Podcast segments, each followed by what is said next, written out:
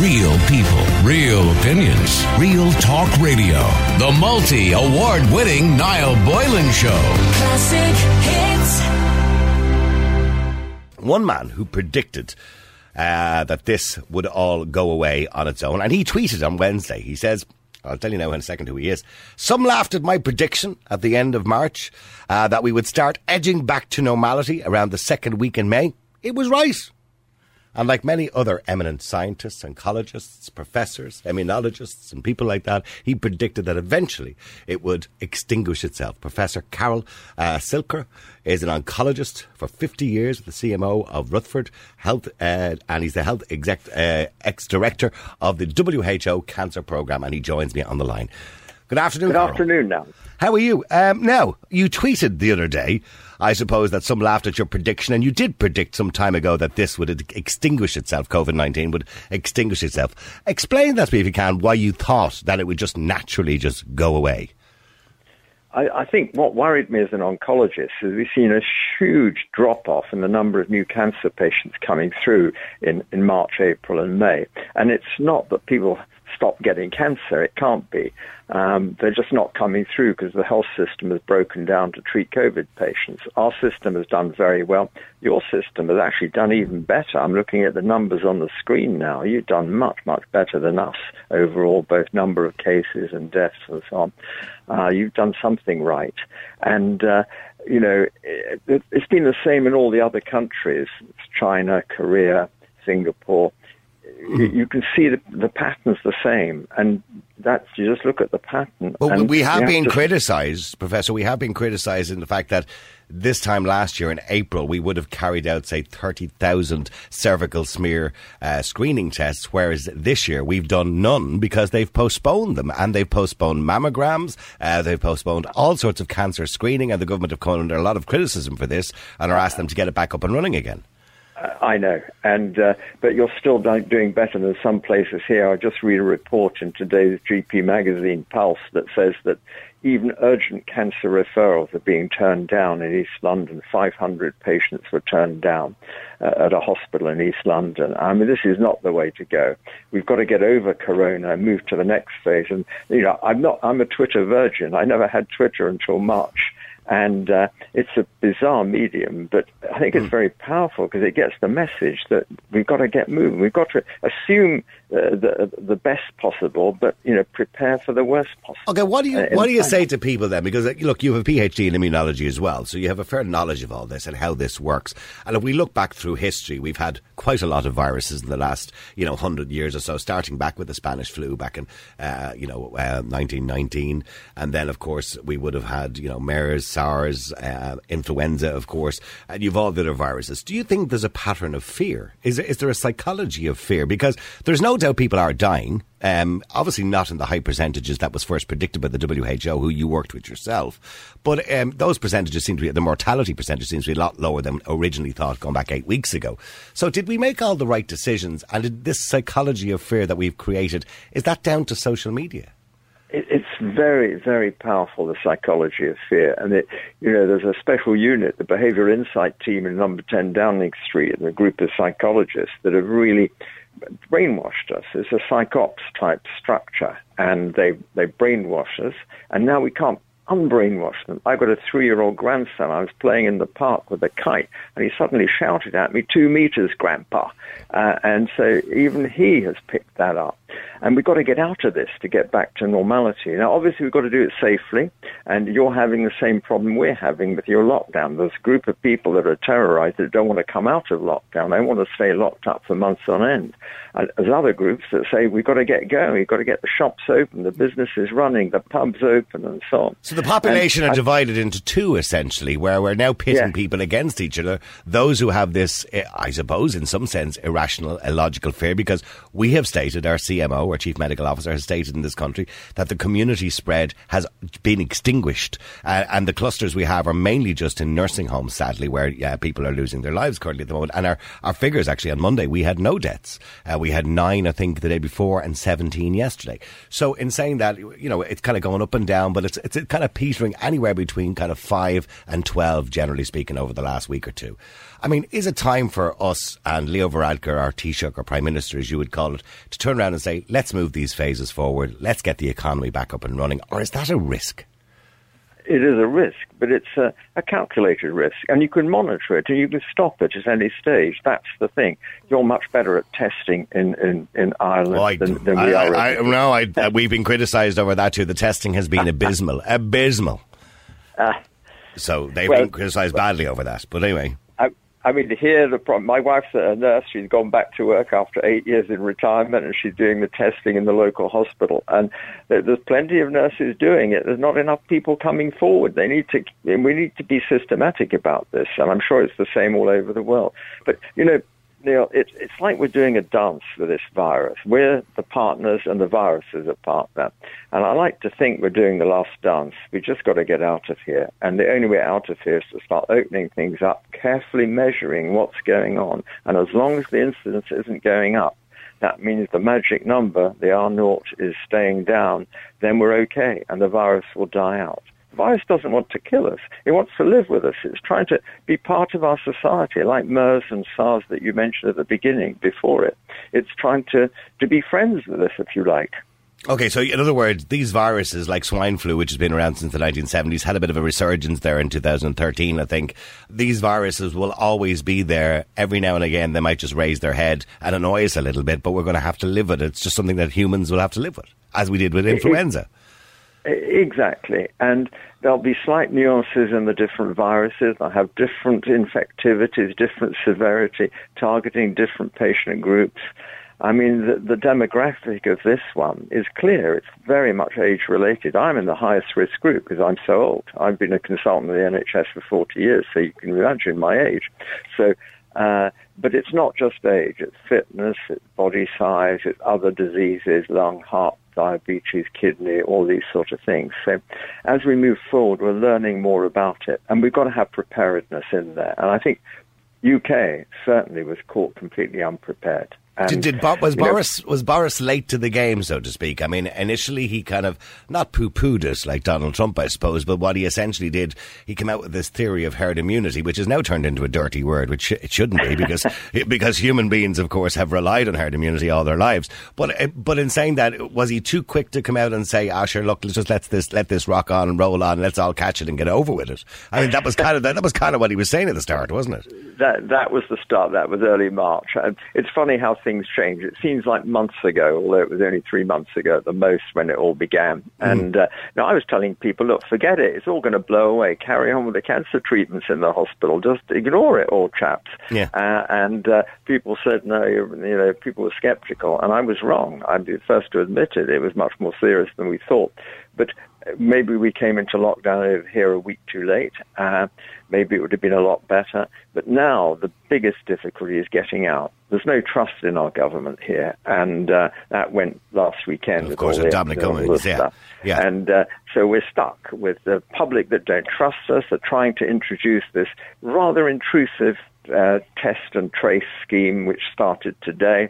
I mean, what do I do if a clipboard, a lady with a clipboard and a couple of policemen pitch up at my house this evening and tell me I've got to isolate for two weeks? Do I tell them to go away, or do I do what they say? This is going to be difficult for everybody. It's not an easy solution. I mean, you've also predicted as an oncologist, as we have predicted, well, some sectors of the of media over here, a lot of media are afraid to go against the government or even talk against the government at the moment. But you have predicted the secondary effects and the secondary deaths, which I think is really important to talk about, because we will get through this. We will all come out of this very quickly, I hope, in the next couple of months, and hopefully get back to the old normal and not the new one they keep talking about, because I don't believe social distancing will work for human beings in the long term. Uh, but in saying that, this secondary effect, America have quantified it at one hundred seventy thousand. Uh, you've quantified it, uh, I believe, at fifty thousand per six months of people with early diagnosis of cancer. And how did you quantify that figure, or how do you come to that figure? So, so we would expect every month thirty thousand people to present in the U K. Half of them, sadly, won't not survive their cancer long term. They may live a few years, but they won't. They eventually will kill them. But half of them will be completely cured by effective treatment. Now, if they delay things, the cancer goes from limited organ, breast, lung, colon, wherever, and spreads to lymph nodes, then into the bloodstream and round. So it goes from stage one, as we call it, when it's localized, to stage three and four. And the outcomes for stage three and four cancer are much, much worse than for stage one. So that... So, so what we're saying is, if a woman feels a lump or fe- thinks she may have breast cancer in the go, early, in the early stages... eighty-five percent survival rate in the early stages in phase one, but as soon as you get to phase two, that probably drops down to about thirty or forty percent. Maybe I, you would know the figures better than I do. It's, it's stage three when it gets out of the area that's the real problem, but basically you're right. And the only way to deal with this is for people to not to be afraid to go to the doctor. Telephone interviews, fine, uh, and then get tests done. And we've got to get motoring within our healthcare system. It's the problem all over the world. Some countries do it better than others, depending on the capacity of healthcare generally, and attitudes of both the people and the whole medical system. In the U K, we're obsessed with the second wave. We've got to plan for it. it, well, it is, that, is, is that going to come? Because according to the W H O now, they're, well, I mean, the W H O have been right and wrong all the way through this. They've been both. Uh, but they're saying now that they don't believe there'll be a second wave. I know, it's great. They changed their tune. I've been saying, well, show me the evidence. Just give, give us the data. Because I've got a vested interest as a cancer specialist in getting in the, not being a second wave, as we all have indeed for society. But uh, I was delighted when uh, the head of infection, uh, a Spanish lady, spoke in very nice English to say that, that there's not going to be a second wave. There's no the evidence in the countries that came out long before we started, both Ireland mm-hmm. and uh, the U K. In China, um, of course, uh, yeah. Exactly. And mind you, do we believe everything we hear from China? I mean, that's another thing. That's a whole other question, really, isn't it? We can have that conversation with Donald Trump, I'm pretty sure. And, and of course, we could have a conversation about the W H O to Donald Trump. But, but in relation to the virus itself, is it possible that it's seasonal as well? I mean, influenza obviously is seasonal. And we've seen a huge drop, by the way, figures come out today in this country, an absolutely massive reduction in the amount of people with flu, chickenpox, S T Ds, uh, surprisingly enough, because people are not having affairs anymore. Um, all those things, because they're all in lockdown, they can't get to see the mistress. So all those things have dropped immensely, which I suppose is you know, common sense, I suppose, because nobody's actually in contact with anybody. But I mean, no, going I- forward, do you think this may be seasonal? It's partly that. There's no doubt the virus doesn't survive so well in hot weather. And, you know, a park in the sunshine, it's not like to survive more than ten minutes on a bench or on anything. So it's a lot less of a problem. I mean, the problem we have going forward is how, how fast we can get out of this, how fast you have to do it, what defined. And we're all in the same boat, all countries are the same. I've just seen a very amusing uh, Twitter from a friend of mine in Switzerland who, who's got a list of what you can do and the dates in June. They're much more regularised than the land of the cuckoo clock would be, of course. And it says sex workers can go back on the sixth of June, subject to social distancing. Can you imagine that? You stand over one side of the room, I'll stand over the other side, we'll get naked and we'll talk about it for a while. Okay. Uh, exactly. Yeah, but I mean, okay, Mike. Michael O'Leary, of course, was on the media a lot yesterday ahead of Ryanair, saying that, you know, he's kind of getting sick of the government now. He wants to get the planes back in the sky. He said social distancing is not going to be a thing in aeroplanes because it wouldn't be commercially viable to have, you know, twenty people on a three hundred, you know, a seater jet at two meters apart. And, you know, OK, they can wear masks if they want to, but he wants to get them back up in the sky. There's a mixed reaction to that story, and I put a poll up on Twitter, and it's kind of fifty-fifty. If I said, if planes were available, would you go on holidays this year? And there's a fear factor of fifty percent of people saying, no, I'm not getting into an aeroplane, and fifty percent saying they would. I mean, what do you recommend? The airline industry is really necessary. They bring a lot of money into the country, a lot of taxes, and apart from anything else, people need to socialise and go on holidays. So what, when do you think they should go back in the sky? I think Michael's right. He's one of my heroes, and I think he should just get going. I'd certainly fly. I'd have no qualms about it. I'd take the risk. Um, you know, going in, and I'm more scared of taking off and landing than anything else. Uh, but I think the fear is palpable in people's faces. And I was at Heathrow collecting some stuff the other day, and you just look around, and everyone is, is scared. And we've got to get out of that fear and get back to normal travelling uh, again. Hospitality industry shattered. It's got to get going again. And uh, so, do we have we to? Is it, is it just that we need to say, I suppose there's a trade-off. And the trade-off in life is that, you know, we communicate with each other, we touch each other, we touch surfaces that each other touch. And the trade-off is that, unfortunately, some people will catch a virus and some people will die. Generally, they're those who are in a more vulnerable situation. And that's just life. Is is that what you're saying? It is. And if you look in the U K, fifty thousand people will probably die from coronavirus by the time this is over.